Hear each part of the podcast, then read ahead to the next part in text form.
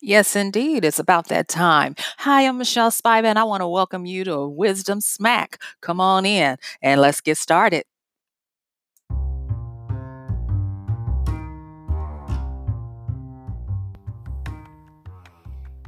Do you like to fantasize or get away from it all or just take a mental vacation? Do you find that sometimes you'll be in a situation and your mind will wander off on the possible what ifs and the fanciful what coulds and the delightful what shoulds? Well, if you answer yes to any of those questions, you could be a storyteller in the making. Hi, this is Michelle Spiva, and I want to welcome you to Wisdom Smack. And today I want to talk a little bit about the journey of being a storyteller for profit through the medium of words, aka a self published author. so, part of my life is spent creating fanciful worlds, delightful what ifs, and wonderful shoulds that could happen in a world of my creation. And the wonderful thing about that is, is that I get a chance to write those down, package them in a way that they provide enjoyment and suspended disbelief so that people can have entertainment. And in return, I receive compensation for that that I use to continue to have a lifestyle that affords me housing, transportation, and those types of things. And so I would be remiss if I didn't talk at least about a significant portion of what I do on a daily basis that constitutes my life. And that is the business of writing as a self published author in the art form of storytelling. Now, I want to make a distinction right now, right here. I never grew up wanting to be a writer. I never fancied myself as a writer. I was more a speaker, a singer, a projected word, in time, speaking. That was my whole thing. And so for me to come full circle and make a living as a written storyteller is something. It really is. And so I just, I'm, I'm just floored. I, I really am. Now, I do want to say I was always a voracious reader. But as for writing, nah, that wasn't me. I I mean, I even had the little friends in high school and even in elementary school that would write plays. And I tried my hand at it a few times and it just didn't hold my interest. And so I'm saying all of this to say that a lot of times I am finding that the people who are really well suited to making a living as a storyteller through the form of writing are people who were not writers and never thought about being writers. Now, what's got my goat today is I recently saw some statistics about people in the, um, I can only speak about the United States, so that's where, you know, bear with me if you're listening from other countries. But these statistics really are uh, depressing. And uh, I, of course, drill down to the ones that directly affect me as a woman, born, you know, a woman who identifies as a woman, and a woman of color, particularly a woman of uh, of American, African American, Black, whatever you want to call it, uh, ethnicity. And it said that after 40, our chances of gaining gainful employment such that it is enough to keep us in the standard of living that we have become accustomed to prior to our 40s is basically null and void. I'm not going to give you the specifics because I know that number is conservative and it's abysmal. So, this does not just have to deal deal with uh, Black American women. This is uh, pervasive with most people in this, at least this continent of the United uh, uh, America's concentrated in the United States. That if you're over 40, oh my gosh, it is woo, it's getting harsh out there. And so I have uh, been looking at how is it that I was able to make this change even before I knew these statistics and be able to do pretty well with it. You know, so today, like I said, and I'm going to periodically put some of these up because I get a lot of people that ask me, you know, how do you do it? How do you, you know, or whatever. I, I, I regularly have conversations with people who ask me about my journey as an author and how can they make that journey. And uh, I have, in times past and coming up soon, I have taken the time out to teach people how to make that transition how to put out or or how to learn how to produce a good product that's professional so that you deserve to get paid and you can expect to get paid when you put out your story. Um, I've also put out things on how to do the revenue side of it and then how to do some of the business part of it as a solopreneur because that's my niche. I am not a publisher with a company of massive size. It's it's me, you know, and and I scale out from there.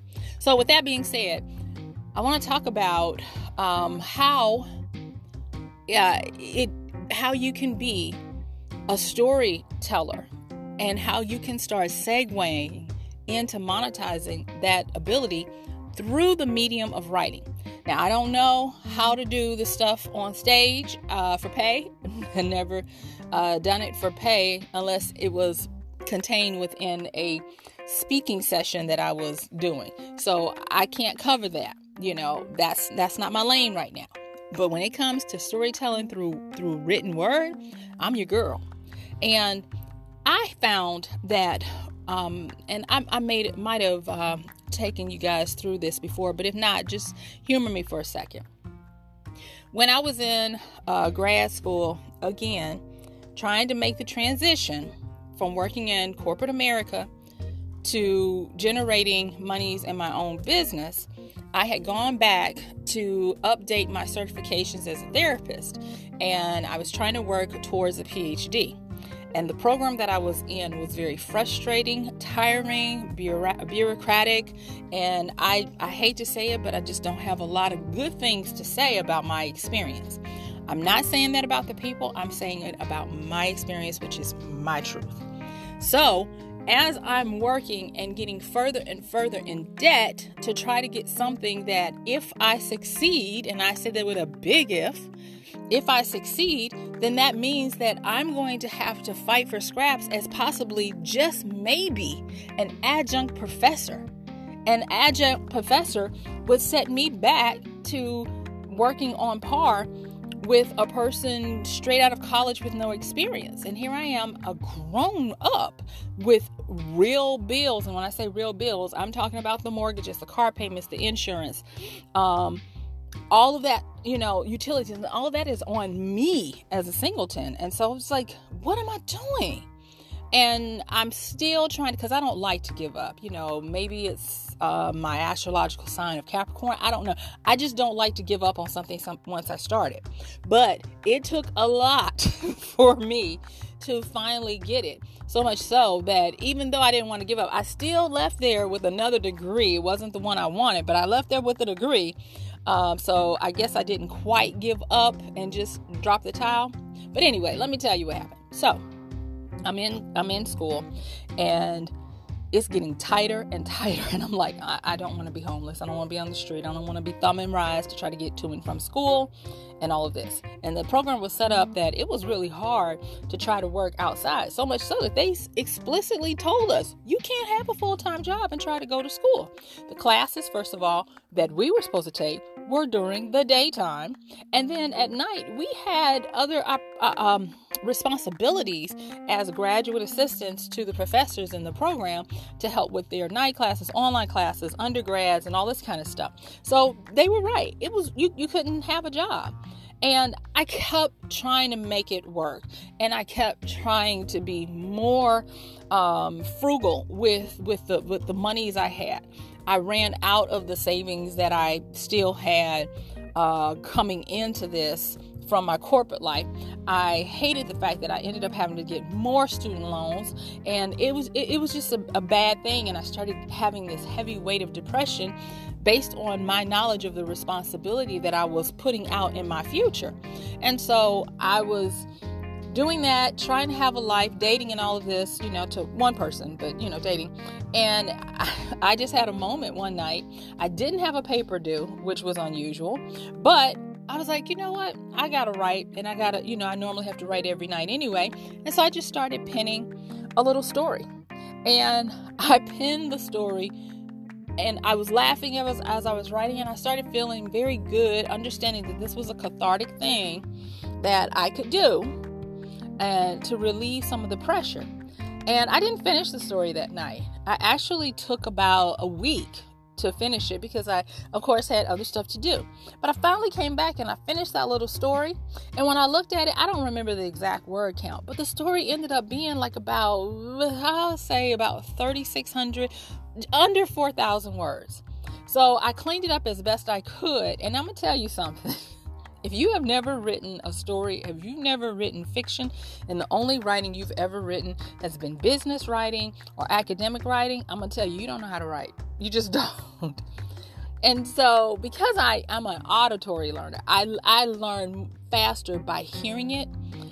I started reading it out aloud, and then I had my computer read it out aloud to me, you know, text to uh, speech, to, text to speech, and all of that. And I started hearing all of these, ooh, you know, like I said, I tried to clean it up. And um, once I felt like it read the way I wanted it to, as me telling a personal, funny story, then, now don't judge me here, y'all. Don't judge me. I, I dare go into Amazon and I set up a KDP account. That's their platform for publishing your books. And I'm putting everything in there. And I don't know why I thought that they were just going to have some kind of gallery where I could choose a book cover that looks decent. Oh, they had a gallery.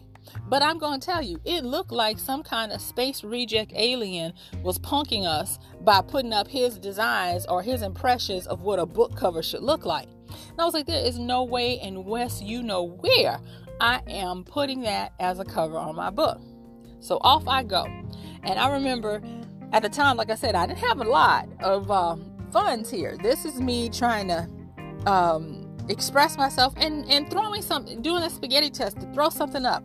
Because at the time, everybody was trying to write um, recipe books. And I was like, I don't have any money to be wasting if, you know, if my recipe doesn't work, I can't do that. That's expensive. And I, you know, and trying to figure out how to get the pictures of, and the processes and all this to, to put up on Kindle. So I was like, you know, I'm going to put up a story and see, see if it sticks. So I had limited funds, but I knew I needed a cover. And I tried to do it with uh, Microsoft Paint. I met a person that knew how to do that, scraped up, got there, whatever. And it just never worked for me. I was like, I don't like this. This looks clunky. This is not me. So then I found this free program called GIMP. Now, it's an acronym for graphics imaging uh, software, but it's GIMP and it was um, a, alternative to, to that expensive Photoshop.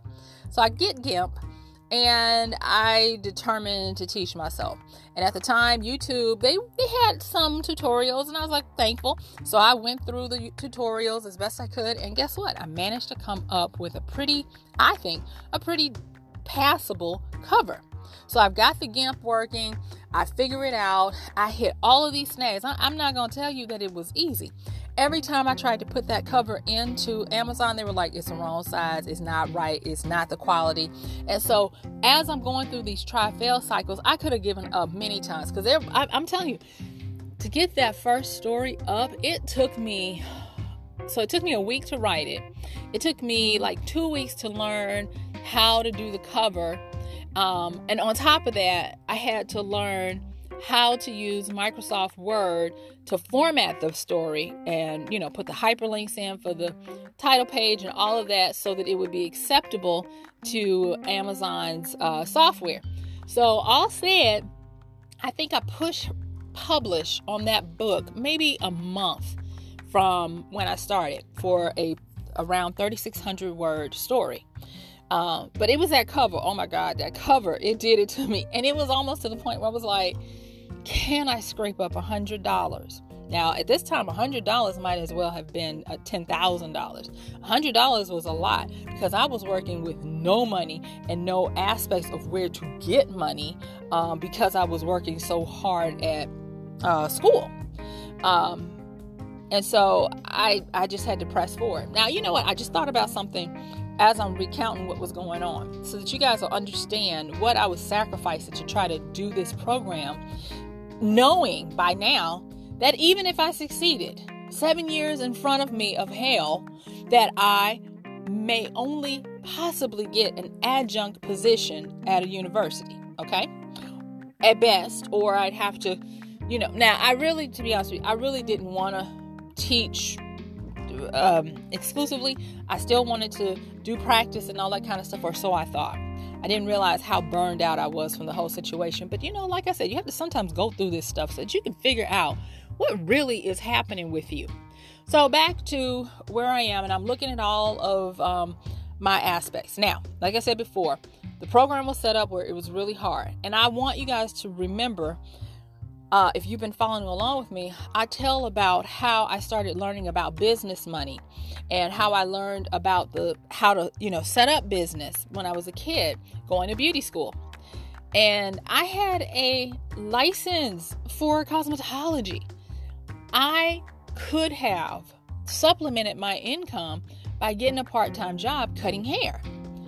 But because of how my work schedule was at school, where they monopolized my day and evenings, it was off the table.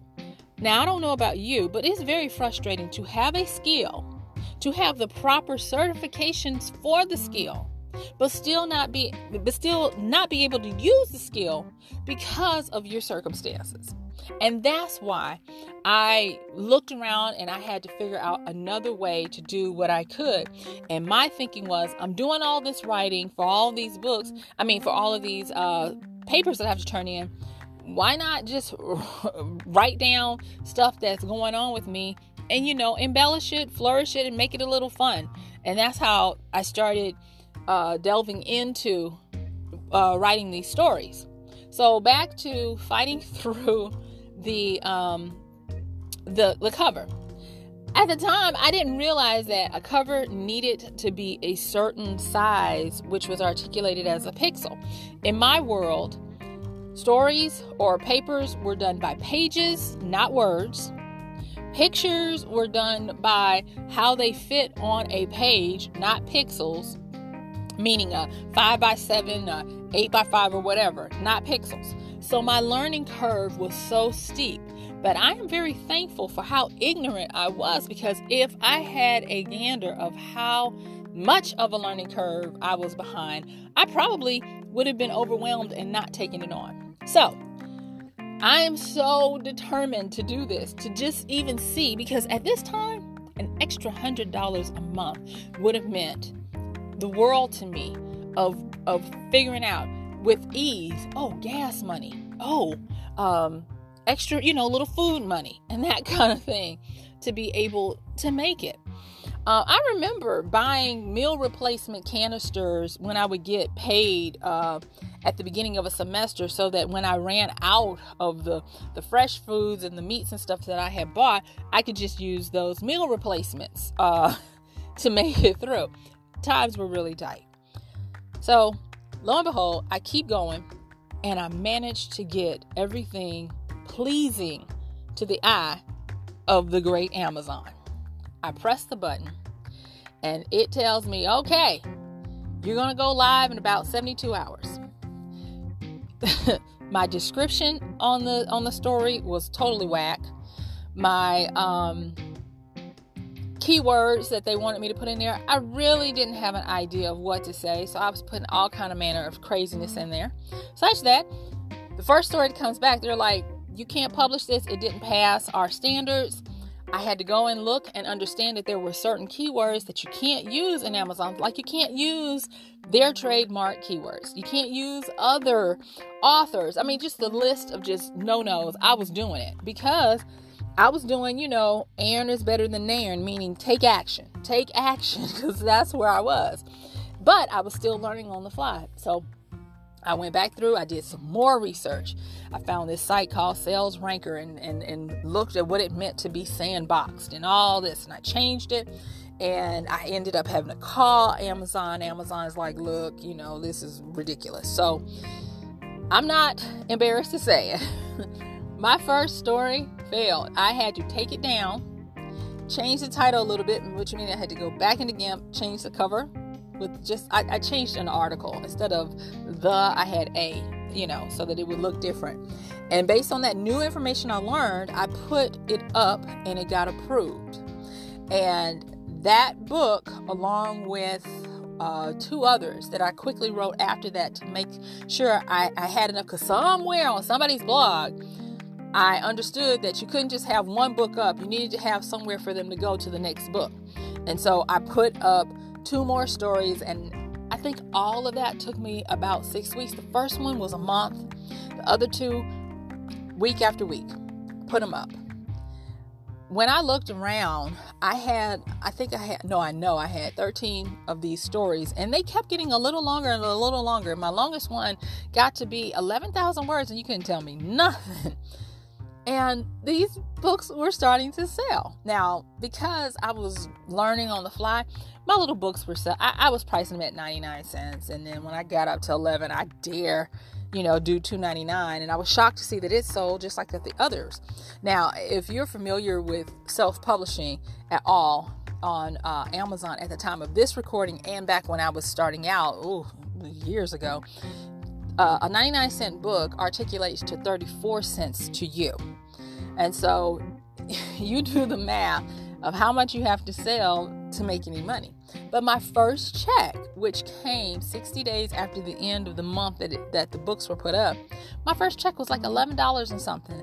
And I was like, oh, I'm high on the hog. I'm going to take myself out for a celebration dinner. I know, stupid, but you know, that's what the Grim Reaper of poverty does to you when you've been uh, living so long under those strains. You just want to celebrate for the change. So, first uh, check was like $11. $11. Next month, the check uh, got up to, I want to say 37 I was giddy about that one. But the next check, and by this time I had all the 13 stories going. The next check that I got was 200 and something dollars.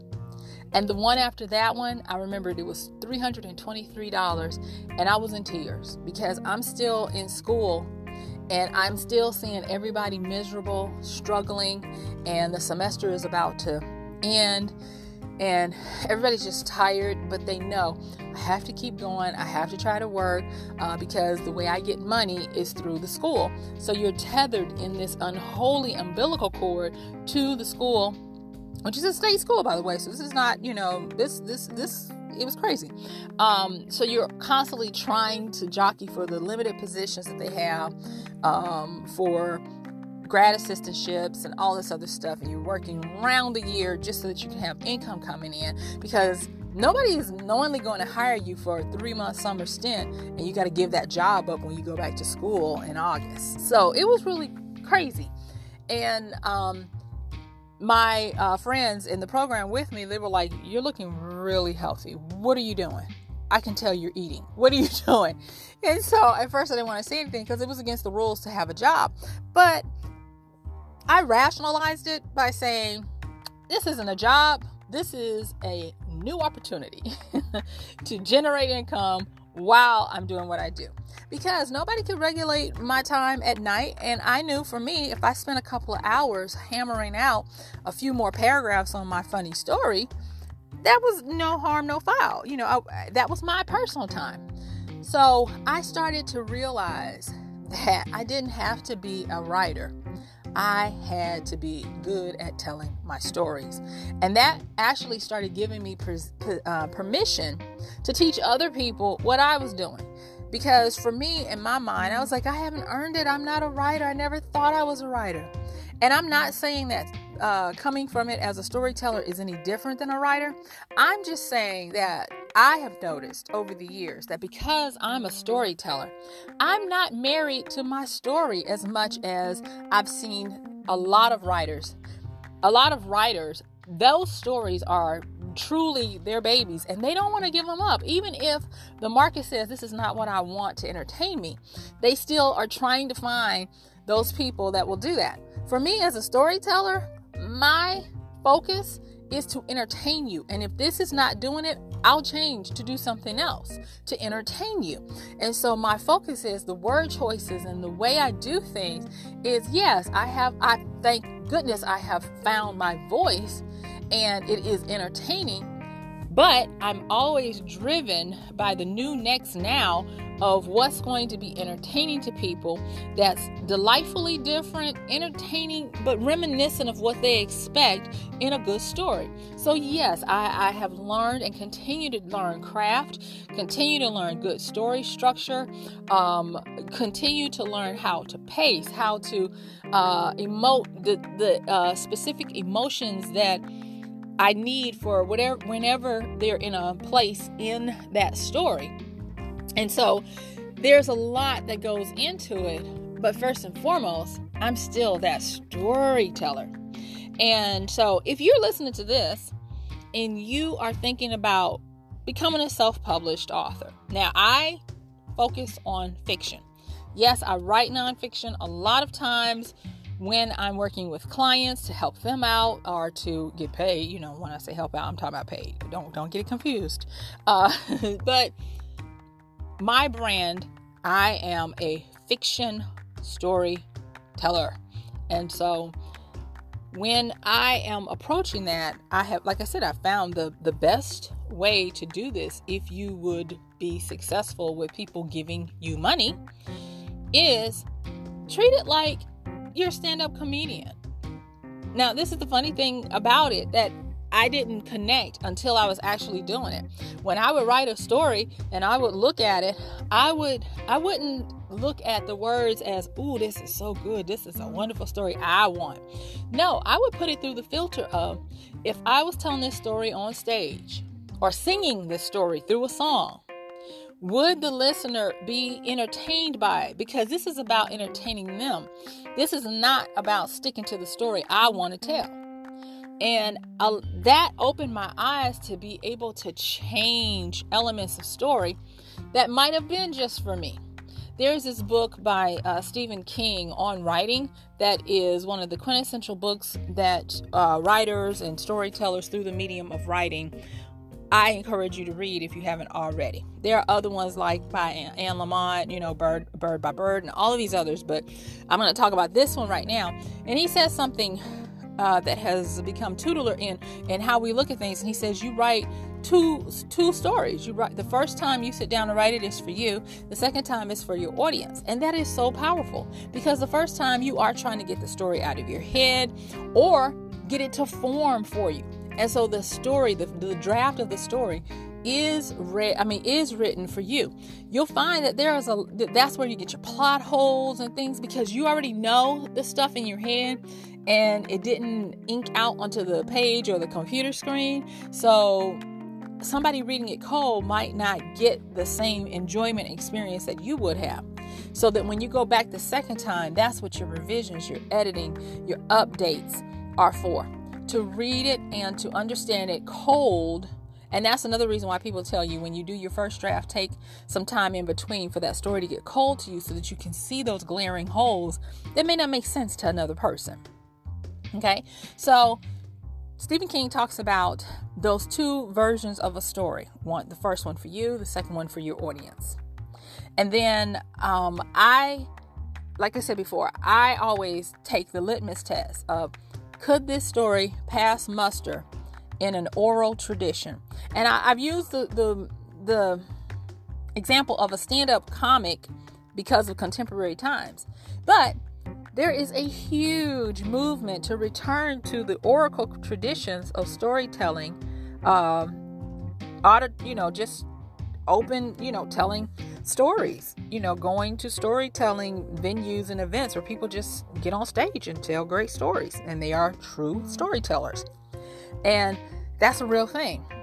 But it has to be entertaining, and you you almost become an alchemist where you take a word and you take a listener's ear and you elevate those two things into a magical, transcendent experience of delightful euphoria that takes them through a, full range of emotions that entertains them, saddens them, gives them hope, inspires them.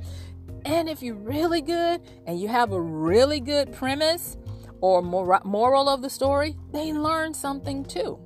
And so that's one of the biggest things I wanted to say today about how to start knowing if you got the gift to be able to get paid for it, even if you never thought you were a story, I mean, an author. So, let me give you a quick um, rundown of some of the things that, if you're really serious about this, you can start doing. Um, if you're going to do it through the written word and publish uh, as stories, look at whether or not you are a short storyteller, you are a parable person, you are a novelist. A lot of people immediately think I have to write a novel, and then when I, if they share with me, they'll tell me the stuff that they are wanting to do, and a lot of times it can be done in short story format, and you can just do a collection of those. There are other times where you might think that you're writing as a novel, and you are really a uh, parable person. You take little life things, you add something to them, and then when it comes out, it's a fi- uh, fictitious accounting of something that you've observed with a little lesson hidden within the story that will give people an aha, but they will have been entertained by a story. So that's parable. And you can still put that into a collection of short stories. So I don't want you to think that immediately you got to sit down and do um, the things like everybody like like you think everybody else does. You sometimes you're you're really a humorist where you take these same types of parable stories and you infuse a witty uh, knowledge, a wink, where you are a master at subtext. You know, that's another form of, of writing where there is a parable of learning going um, on underneath. Uh, for instance, um, the it's rumored that the Wizard of Oz and the story of the Wizard of Oz was not about this fanciful um, hero's journey of this little girl, but it was used to uh, shade the um, political structure of the day by giving it through a fanciful story. So there are many different things you can do. So, in order to do that, if you're deciding that that's the way you want to go, I would first and foremost tell you start studying genre and learning that. I see a lot of people who say they're going to do something and they have no idea of the playing field. They don't know the, the type of uh, jargon or language that these people are used to. They don't know who the leaders or their quote unquote competition or comrades are in this area. They have no idea what the reader expects or wants to be impressed with when they have completed their work. And so you have to do a little bit of due diligence. That's one of the big things. So study the genre, paying attention to what are the reader's expectations of having interacted with your story and who are the uh, main people uh, competitively, both now and who have had a legacy. If this if, if this genre is uh, old enough to have been around for a while, who has had legacy? and go and, and study them to see what was it about them that keeps people coming back to them over and over and gets them to this venerated spot of being um, so pervasive in this uh, genre. So after you've done your little research on what the customers expect and want, who are the competitors, the leaders, and who you know if there are uh, legacies in here, you know, doing that. The next thing you want to do is you want to start finding your voice for how you tell story. Now, the, the, the good thing is is there are just really four things that you need to start focusing on to find your voice and that is how do you grab attention and i'm going to tell you now grabbing attention is we call it the hook and it's at the beginning of the story but a lot of times you will find that your hook rarely comes when you first sit down to write your story your hook is normally going to come after you've gone through the long form of writing out the story, and then the hook starts to make itself aware to you. So you have your hook. The next thing you have is you have your promise. Uh, the promise holds the story question and the story problem in it, and that's that's one of the things that I kind of intuitively knew because I was a voracious reader that I couldn't articulate, but I knew I had to do it, and that is when you are starting your story, there you've got to convey that yes, reader, this is the genre that you thought it was by doing something to show them, not tell them, show them. I'll talk about that you know, in another episode, to show them that this is going to be a story that fits into their expectations of this genre. And you're going to give them what the story problem is. Now, the story problem is what is the protagonist, or mm, if, if you dare do more than one, what is the problem that needs to be explored and hopefully solved. And I'm, I'm saying hopefully because I, I'm trying to talk across genres, but for many genres, you better solve that problem. you know, even if you're going to end it on a cliffhanger, you need to solve the problem that's in that beginning. Okay, so we um, going back, we've got the hook. What grabs their attention? Then we have the story um, setup. So that's going to include your your uh, question and your problem. And then we have the meat of the story, okay? And then we have the close. Now, in the meat of the story is where the story happens. It's where you see the try-fail cycles, you see the interactions between the characters, you have climax, you know, where all hell breaks loose, and then you have a resolve where um, they get out of that predicament or they conquer that obstacle that was keeping them from achieving uh, the story's problem. And then you have an enjoyable, satisfying close. And so those are like the four things that, like I said, hook, story setup, story, and then close.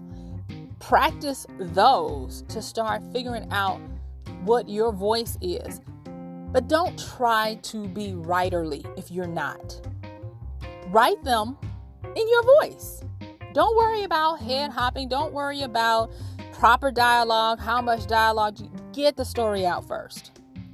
And you're going to find that you are most likely, if you're new to this, you're going to be a comment, a commentator. You're going to commentate your story, and that's okay because it's better to have it out of your head where you can polish and fix it than to ruminate over it in your head trying to make it perfect as it comes out of you. So once you get that story out, uh, now, uh, like I said, if you're new, a lot of times it's going to be like you are observing and then telling the would be um, cohort of yours who's reading this story through you, you're going to be trying to tell them what's happening. Once you start seeing that kind of stuff, where you're actually like a, a, a broadcaster on the sidelines, what you're going to do is you're going to then start closing that distance. So, what I'm saying is, I'm doing the same thing that Stephen King said, and that was the first time you tell a story is for you. You're, and that's a lot of reasons why you'll get the telling because you're telling yourself what you're seeing. Then, when you come back, you're going to tell the story or show the story to the reader. That's when you close that distance between your narration and what's going on. And that's when you go into what they would call deep point of view. Now, I'm not trying to throw too much at you, just suffice to say you want to get as close inside the head of the character as you can. So, no longer are you just observing that character, you're smack dab in their head. And now you have put the reader in the same body with the main uh, character so they are observing the story as if it's happening to them. Now, there's a lot of technique that goes into that, and that's not what this is about today. What I really wanted to do is I just wanted to give you um, an idea of how, if you're looking at this, and, and I'm going to say, self publishing has been good to me. It continues to be good to me. It is something that I don't have to worry about being automated away from me, in that when you find your own voice, you really become unique. And you can still write to market, sell to market with your unique voice that still satisfies the reader's expectation, what the genre has established, and all of this stuff. And people are willing to give you money. Um, but I want to encourage you that, hey, this is a new opportunity for you because you don't have to be a writer. You work on your craft of great storytelling, you use the medium of the written word you learn how to polish the product to put it up so it's appealing, and you get paid. And the good thing about these stories is they become assets. They become like wine. They may not make a lot on the front end, but when you give them seven, eight years, like some of mine are, and they are continuing to produce and to sell, and you look at the tens of thousands of dollars these little stories have made over the years, you're going to be thankful that you took the opportunity to do this. So, this has been a wisdom smack for you in the area of self publishing. I'm going to be putting more of these out since I've been asked to do that, and I hope that they are helpful to you. If you have questions, comments, or any of that kind of stuff, please leave them for me. Um, if you are using this, um, if you're listening to this podcast, leave me a message. You can use a, a um, you can leave a message and I can review them and, and answer them. And also consider sharing. So I know this one is a little longer because I wanted to take my time to explain to you why this is a viable option for a lot of people who are facing their 40s and the job market is not what it used to be, and you're looking for ways to start being able to generate income. You can do that by becoming that storyteller that you always were and turning it into the written form to become a self published fiction author. So, thank you so much, and I will talk with you tomorrow.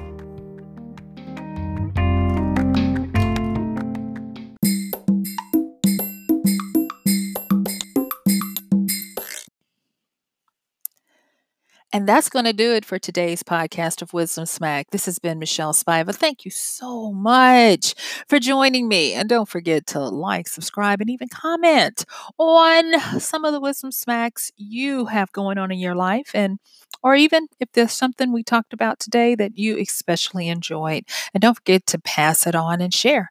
I'll talk to you later. See you on the next time with Wisdom Smack with Michelle Spiva. Bye.